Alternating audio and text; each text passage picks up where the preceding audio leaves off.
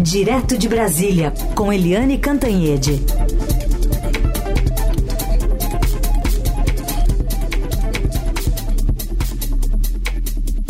Oi, Eliane, bom dia. Oi, bom dia, Raíssa e Carolina, ouvintes. Bom dia, Eliane, bem-vinda. Queria te ouvir sobre aquele caderninho que o Lula deve ter anotado ali, todas as pendências do ano, um balanço que faz sobre a atuação dos seus ministros, né, do que deve entrar, do que não deve entrar, até pensando numa possível reforma ministerial que tenha em 2024. Como é que deve ser essa reunião de hoje, hein?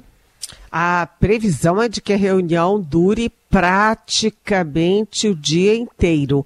Né? A única agenda, além da reunião ministerial, é a ida do Lula aos catadores. Desde 2013, o presidente Lula é, comemora o Natal, as vésperas do Natal, né, com os catadores. É um, já uma tradição lulista, digamos assim.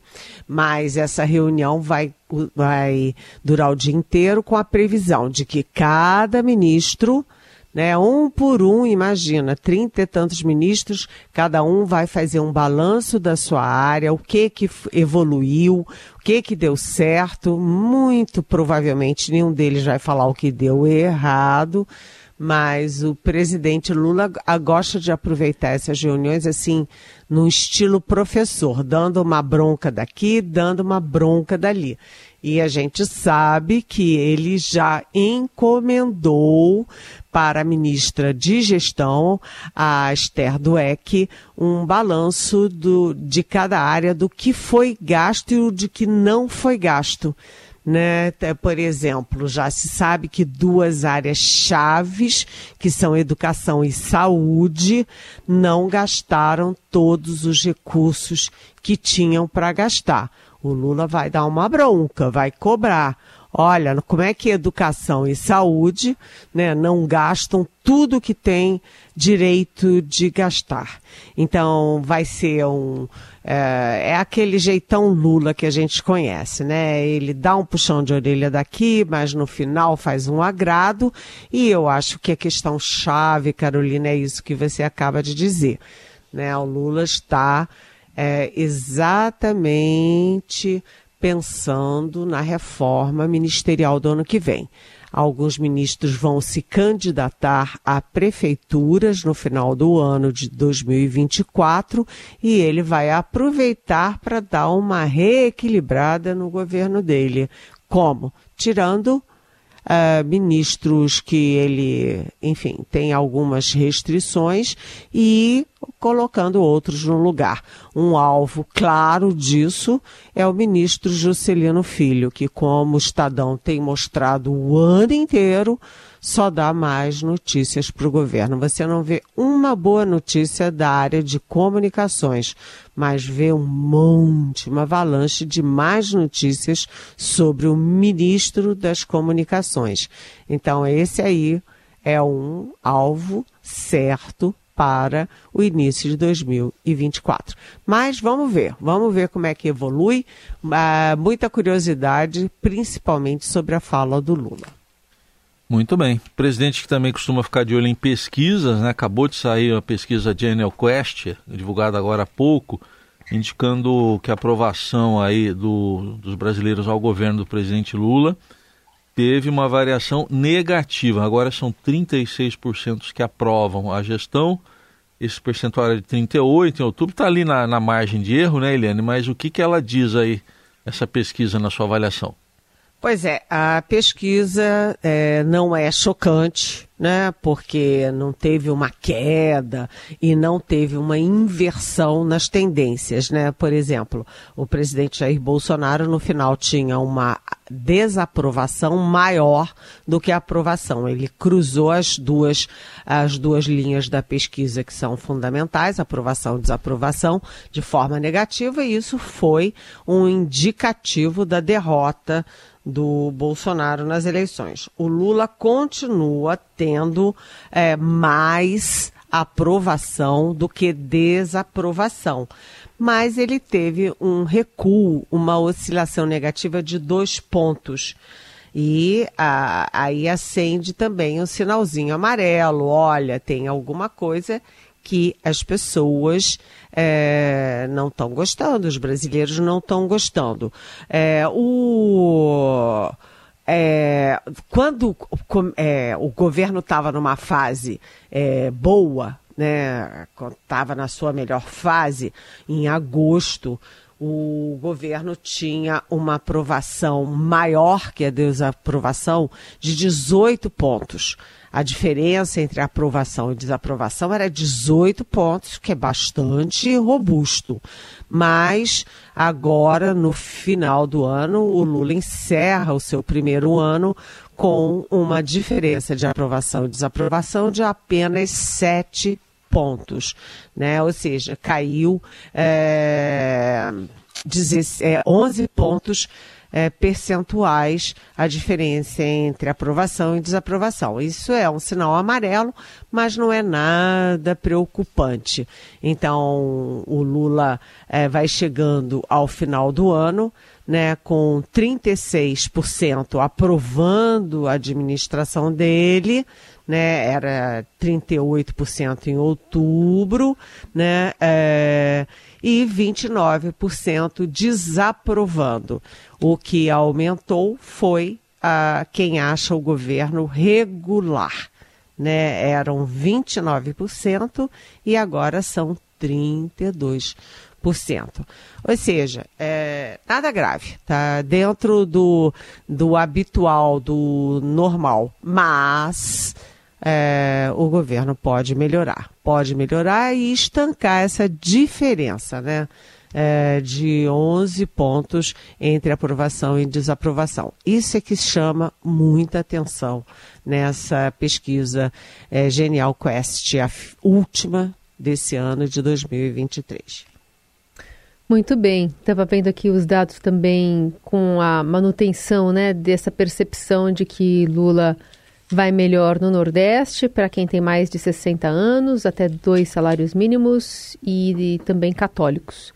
E aí depois começa a ir para o outro lado ali dos que menos aprovam, quem é do Sul-Sudeste, evangélicos especialmente, quem tem renda maior também.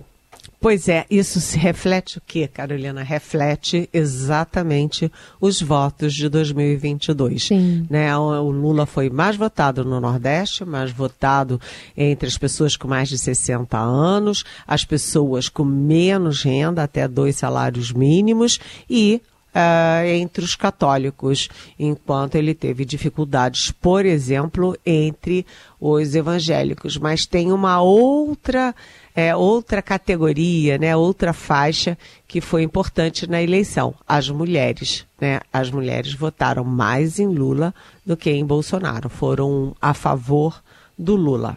Liane Cantanhede, agora de olho no Congresso, com risco de derrota iminente do governo hoje, Liane, conta pra gente qual é. Pois é, uh, imagina, estava uh, previsto para ontem a votação da joia da coroa, né, da, do projeto do plano de arrecadação, do plano fiscal do Fernando Haddad, que é exatamente aquela questão muito complexa, inclusive difícil de explicar, sobre o ICMS das empresas. E aí o próprio líder do governo, Jacques Wagner, pediu ao Rodrigo Pacheco, presidente do Senado, o adiamento para hoje. E ficou todo mundo assim: opa, porque tinha quórum suficiente, poderia ter ido à votação. Não foi por quê? Porque o governo temeu uma baita derrota. Então, os líderes de oposição, né, como Rogério Marinho, do PL, como a Tereza Cristina, que foi ministra da Agricultura uh, do Bolsonaro, e até o líder do PSD, é, se mostraram contrários. O argumento principal é de que há uma perda de receita para estados e municípios, enfim, que, é, que seria ruim para os estados. Então, hoje é um dia tenso. Por quê?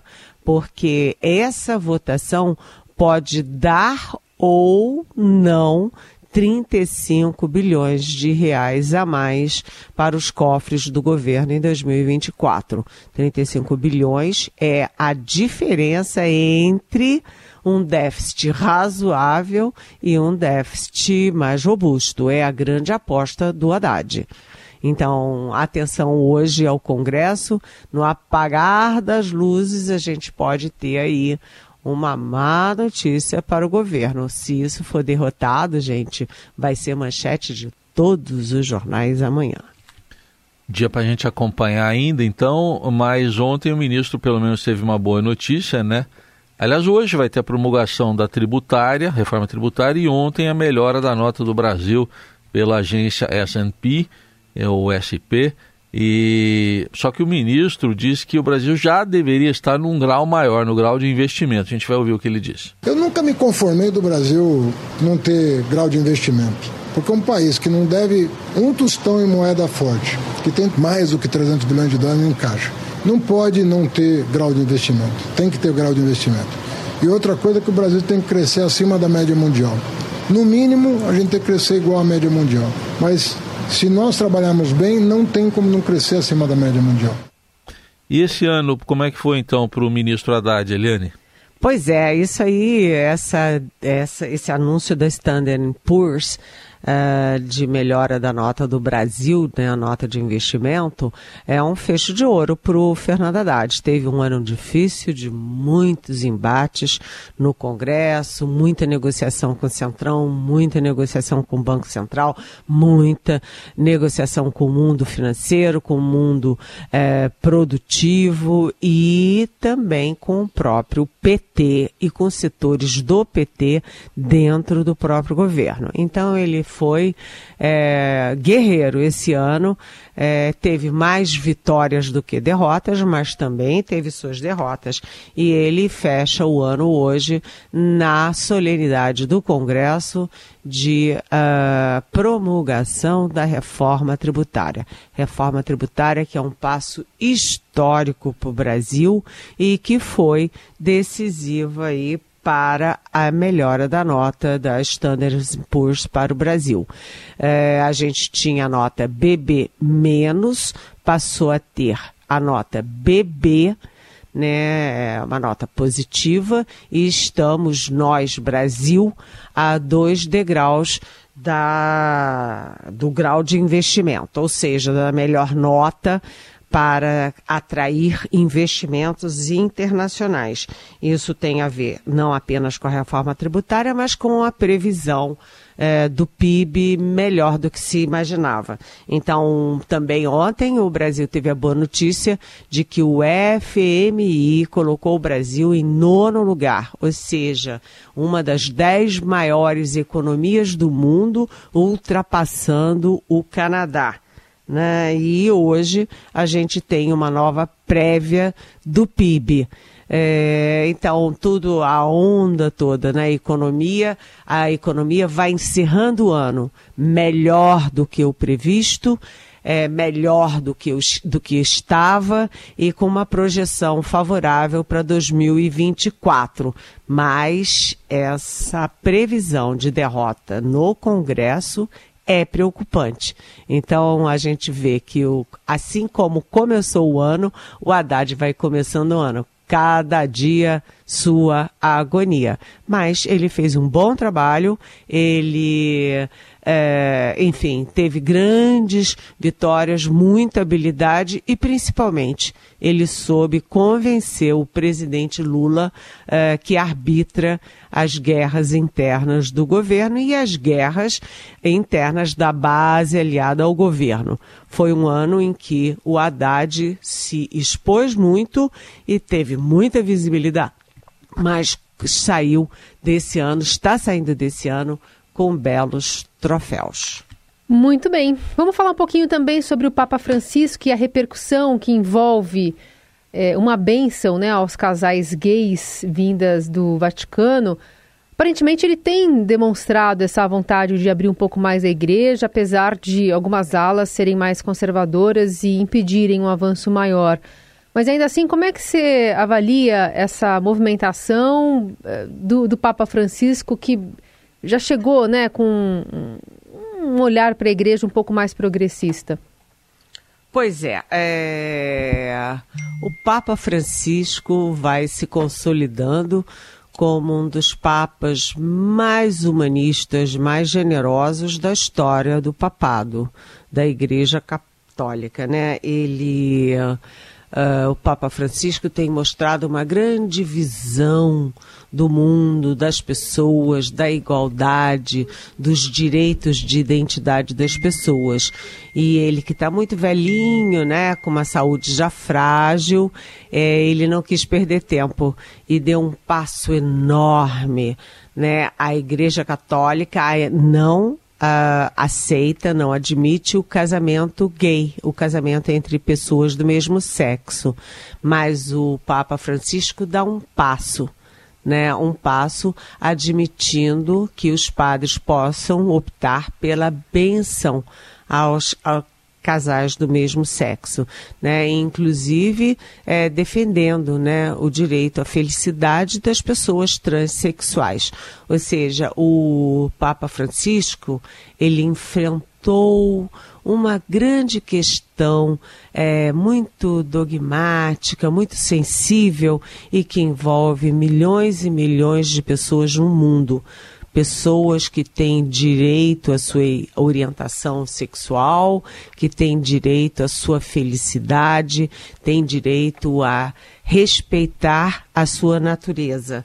Então, achei, sabe, o Papa Francisco entra para a história assim, com, como um grande, um grande Papa que olhou para as pessoas, para os direitos, para o coração, para a alma das pessoas. Agora, uh, o lado negativo desse meu comentário é que, enquanto isso, né, o Congresso Nacional dá um passo atrás inexplicável e retira da da LDO, a Lei de Diretrizes Orçamentárias, os financiamentos para, por exemplo, cirurgias de mudança de sexo, de apoio a casamentos gays, a, enfim.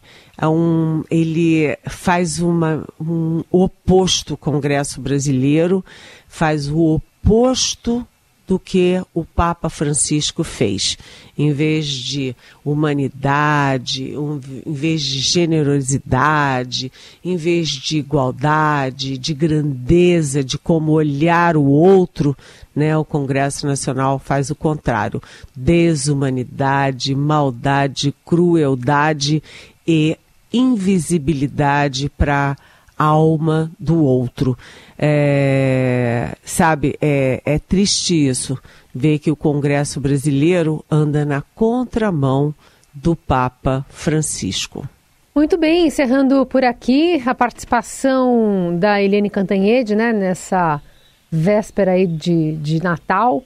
A gente vai começar a entrar agora, começar a entrar agora nesse esquema de plantão, né? Uma parte da equipe trabalha no Natal, outra parte trabalha no Ano Novo. A Eliane vai descansar agora nos próximos dias e retorna no Ano Novo com plantão junto com o Heisen Abac. Então, da minha parte, Eliane, boas festas, bom Natal e aproveite bastante com a família. É, para você também, Carolina, para você, Heisen, para você, nosso ouvinte, para o Moa, para a Laís, para os nossos é, companheiros de todas as manhãs. É, mais uma vez eu digo, amo vocês. Beijão, Feliz Natal. Um beijo. Valeu.